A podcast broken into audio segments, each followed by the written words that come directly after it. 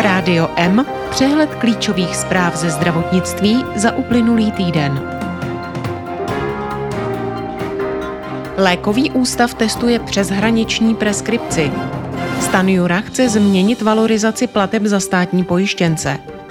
Lůžková psychiatrie může žádat o dotaci 700 milionů korun. Přílišná regulace telemedicíně škodí, odmítá profesor Táborský připomínky komory.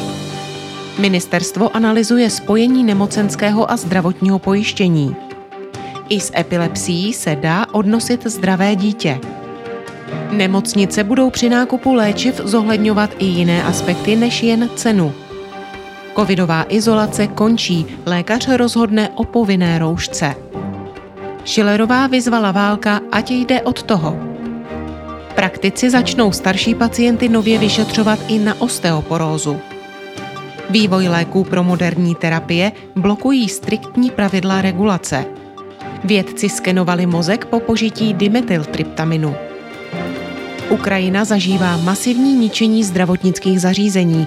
Ve třech nemocnicích byly miny, uvádí lékaři bez hranic. Semaglutid je hit, ale ne zázračný lék na hubnutí. Přeshraniční preskripce umožní již brzy českým pacientům vyzvednutí léků na předpis v zahraničí. Podle Státního ústavu pro kontrolu léčiv se nyní systém testuje v produkčním prostředí s ostatními státy Evropské unie. Po dokončení testování česká strana ve spolupráci s Evropskou komisí určí termín zahájení ostrého provozu přes hraniční preskripce. Zatímco v současné době musí mít čeští pacienti v zahraničí papírový předpis, po spuštění systému jim postačí elektronický identifikátor, tedy e-recept. Přeshraniční e-recept již nyní běžně funguje v Chorvatsku, Finsku, Estonsku nebo Portugalsku. V nejbližší době ho spustí spolu s Českem také Švédsko, Polsko a Španělsko.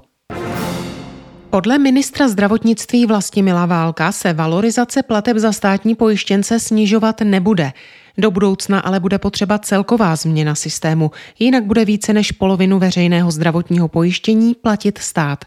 Letos je platba za státní pojištěnce měsíčně 1900 korun. Od příštího roku bude částka navázaná na vývoj reálné mzdy a inflace, podobně jako zvyšování důchodů. Snížení valorizace plateb stejně jako u důchodů, ale chce ministr financí Zbyněk Stanjura. Považuje za logické, aby vláda debatovala o obdobné úpravě také u plateb za státní pojištěnce. Nemocnice mohou u Ministerstva pro místní rozvoj žádat o dotace na rekonstrukci a výstavbu psychiatrických oddělení. Ve dvou výzvách z integrovaného operačního regionálního programu rezort rozdělí 700 milionů korun. O dotace žádají zdravotnická zařízení zajišťující akutní lůžkovou psychiatrickou péči pro děti, dospělé i pacienty s nařízenou ochranou léčbou. Prostředky z obou výzev jsou určeny pro žadatele z méně rozvinutých a přechodových regionů. Výzvy cílí na zvýšení dostupnosti a kvality lůžkové psychiatrické péče, především akutní psychiatrie. Návrh novely zákona o zdravotních službách poprvé upravuje telemedicínu, tedy poskytování zdravotních služeb na dálku. V zásadě ji staví naroveň jiným službám bez dalších limitací. Proti této legislativní úpravě telemedicíny se ostře vymezila Česká lékařská komora. V připomínkovém řízení navrhuje, aby bylo možné poskytování zdravotních služeb na dálku provádět pouze v oborech, které stanoví prováděcí předpisy. Taková úprava by ale byla vzhledem k dynamickému rozvoji telemedicíny zcela nesmyslná, řekl zdravotnickému deníku profesor Miloš Táborský, vedoucí Národního telemedicínského centra fakultní nemocnice Olomouc. Šéfkou sněmovního zdravotnického výboru byla zvolena Zdenka Němečková Crkveniaš z ODS. Vystřídá Bohuslava Svobodu, který na post rezignoval poté, co se stal pražským primátorem. Nová šéfka výboru je manželkou exministra Svatopluka Němečka z ČSSD. Změny v systému sociálního a zdravotního pojištění, kdyby nemocenské dávky spadaly pod zdravotní pojištění, ministr zdravotnictví Vlastimil Válek podporuje. V jednání je zavedení karenční doby. Ministr Válek uvedl, že jeho rezort již pracuje na analýze dat obou rezortů, tedy zdravotnictví a práce a sociálních věcí. S diagnostikovanou epilepsií v Česku ročně otěhotní přibližně 500 žen. Epilepsie otěhotnění nevylučuje. Při dodržování nastavené medikace se zdravotní stav u většiny z nich nezhoršuje a nepřibývá ani epileptických záchvatů. Naprosto zásadní je ale početí dítěte předem plánovat. Některé druhy antiepileptik totiž mohou pro plod značit nebezpečí. Není ideální měnit nastavenou a ověřenou farmakoterapii v době těhotenství. I přes apel lékařů ale polovina pacientek s epilepsií otěhotní neplánovaně. Všeobecná zdravotní pojišťovna letos zřejmě bude hospodařit s nižším než očekávaným schodkem. Uvedla to její správní rada. Taktéž schválila odměnu pro ředitele pojišťovny Zdeňka Kabátka ve výši 1,5 milionu korun. Ministerstvo zdravotnictví vydalo první závazné doporučení pro zadávání veřejných zakázek na nákup léčiv ve svých přímo řízených nemocnicích. Doporučení rezort zveřejnil ve svém věstníku. Nemocnice mají vypsat zakázku na léčivou látku, nikoli na konkrétní značku léku od konkrétní firmy. Před vypsáním zakázky mají provést důsledný průzkum trhu, zejména v takových případech, kdy se v brzké době očekává vstup nové generické či biosimilární alternativy. Nejnižší cena nemusí být jediným kritériem v rámci hodnocení nabídek. Nemocnice mohou zohledňovat i další kritéria. Jde například o stabilitu dodávek, místo výroby, tedy zvýhodnění dodavatelů, kteří léčivé přípravky vyrábějí v Evropské unii, či environmentální kritérium, které zohledňuje snahu minimalizovat dopad výroby léků na životní prostředí.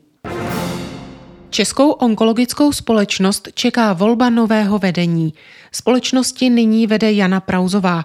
Členové budou vybírat složení nového 13-členého výboru, který následně bude volit i nového předsedu a další funkcionáře. Výsledky voleb volební komise vyhlásí do 5. května. Chystaná úprava vyhlášky o systému epidemiologické bdělosti pro onemocnění COVID-19 zruší povinné izolace – ale lékaři budou smět pacientům nařídit ochranu dýchacích cest. Změna by mohla platit od poloviny dubna. Izolaci postupně ruší i jiné unijní země. Přebytek kolem 110 milionů korun vykázalo v loňském roce devět nemocnic zřizovaných Jihomoravským krajem. Žádná nebyla v záporných číslech a všechny vykázali přebytek krom Ivančické nemocnice, jejíž hospodaření skončilo na nule. Nejvyšší přebytek, téměř 30 milionů, měly schodně nemocnice ve Znojmě a v Břeclavi. Předsedkyně poslaneckého klubu Hnutí Ano Alena Šilerová se obává o zdraví českých dětí kvůli nedostatku antibiotik. Proto na sociálních sítích vyzvala ministra zdravotnictví Vlastimila Válka, aby rezignoval na svou funkci. Doslova mu napsala, pane ministře Válku, běžte od toho a přenechte to někomu, kdo to zvládne. K ostrým slovům jí prý přiměl rozhovor s jedním z brněnských dětských lékařů, kterého k frustraci a zoufalství přivádějí stálé výpadky některých druhů antibiotik, především těch pro dětské pacienty. Oblastní ředitel Pardubické a Chrudimské nemocnice Jan Maňaska, který do funkce nastoupil loni v prosinci, ji opustil. Ukončil pracovní poměr ještě ve zkušební době. Získat manažera na pozici oblastního ředitele nemocnic se Pardubickému kraji a vedení nemocnice dlouhodobě nedaří. Na manažerské pozici se v posledních letech vystřídalo několik lidí. Prevence u praktika a ginekologa se od dubna rozšíří o vyšetření na osteoporózu. VZP totiž od 1. dubna spouští program časného záchytu tohoto onemocnění. Zapojit se do něj budou moci všeobecní praktičtí lékaři i ambulantní ginekologové. Sledovány budou ženy do roku pod ukončením menopauzy a muži starší 65 let. Metabolickým onemocněním kostí zvaném osteoporóza v Česku trpí přes 3 čtvrtě milionu pacientů, především lidé ve věku 50 a více let – Vyšetřeny budou ženy během jednoho roku po menopauze až do věku 59 let, u mužů ve věku 65 až 69 let. Lékař u pacientů provede anamnézu a vyplní jednoduchý dotazník. Při podezření na osteoporózu vyšetří pacienta pomocí denzitometru. Ženy nad 60 let a muže nad 70 let praktik či ginekolog při preventivní prohlídce vyšetří vždy denzitometrem. Rádio M ze zahraničí. Podmínky pro vývoj inovativních léků pro léčbu mnoha různých chorob nejsou dobré. Předpisy pro registraci nově vyvinutých léčiv k jejich uvedení na trh jsou nadměrně přísné. Evropské legislativní i regulační orgány deklarují snahu o zlepšení stávajícího stavu a snaží se najít nástroje, které pomohou situaci odblokovat. Tématem se zabýval workshop pořádaný pracovní skupinou pro zdraví, spadající pod výbor Evropského parlamentu pro životní prostředí, veřejné zdraví a bezpečnost potravin. Podle Evropské lékové agentury by měl být nový přístup založen na posuzování rizik a přínosů. Řeší se i problematika enormně složité regulace. Díky skenům mozku vědci získali nové poznatky o silně psychotropní látce dimethyltryptamin, neboli DMT, kterou obsahuje známý psychotropní nápoj peruánských šamanů ayahuasca. Skeny potvrdily silné účinky na lidský mozek. Nápoj ayahuasca u svých konzumentů způsobuje nejen silné halucinace, ale také zážitky blízké smrti, kontakty s bytostmi z vyšších dimenzí a cesty alternativními realitami, které mění život. Američtí vědci odhalili, že látka DMT silně ovlivňuje činnost mozku, zejména v oblastech, které hrají klíčovou roli v plánování, jazyce, paměti, komplexním rozhodování a představivosti – Kvůli droze se stávají jmenované oblasti extrémně propojenými, což je činí plynulejšími a pružnějšími. Látka totiž potlačuje inhibiční funkce mozku. Ukrajina zažívá masivní ničení zdravotnických zařízení. Dochází k útokům kazetovými pumami. Ve třech případech našly zdravotnické týmy uvnitř plně funkčních nemocnic v oblastech, které dříve okupovala ruská vojska, protipěchotní miny. Popisují to přímí svědci masivního a rozsáhlého ničení zdravotnických zařízení na Ukrajině z Mezinárodní humanitární organizace Lékaři bez hranic. Hollywoodská hubnoucí injekce přichází také do Evropy. Řady článků a postů na sociálních sítích nadšeně popisují, že léky s obsahem semaglutidu byly oficiálně schváleny jako léčba obezity britským institutem NICE – Obrovský zájem o tyto léky lidmi, kteří touží zhubnout, ale vede k tomu, že chybí opravdu nemocným. Lékaři současně připomínají, že semaglutid není zázračný prostředek, který zajistí bezpracný výsledek. Naopak varují, že po vysazení léku se tělesná hmotnost pacientů vrací k původnímu stavu – Semaglutid byl vyvinut jako lék pro pacienty s diabetem druhého typu, kteří jsou ve vysokém riziku kardiovaskulárních komplikací, nebo už dříve v důsledku diabetu prodělali infarkt myokardu nebo cévní mozkovou příhodu. Nicméně se ukázalo, že lék má i další efekt v podobě snížení chuti na jídlo a následného hubnutí. Proto se postupně stal také součástí léčby obezity. Tolik zprávy, které připravila Marcela Alfeldy Šperkerová. Naslyšenou příště se od mikrofonu těší Marcela Žižková.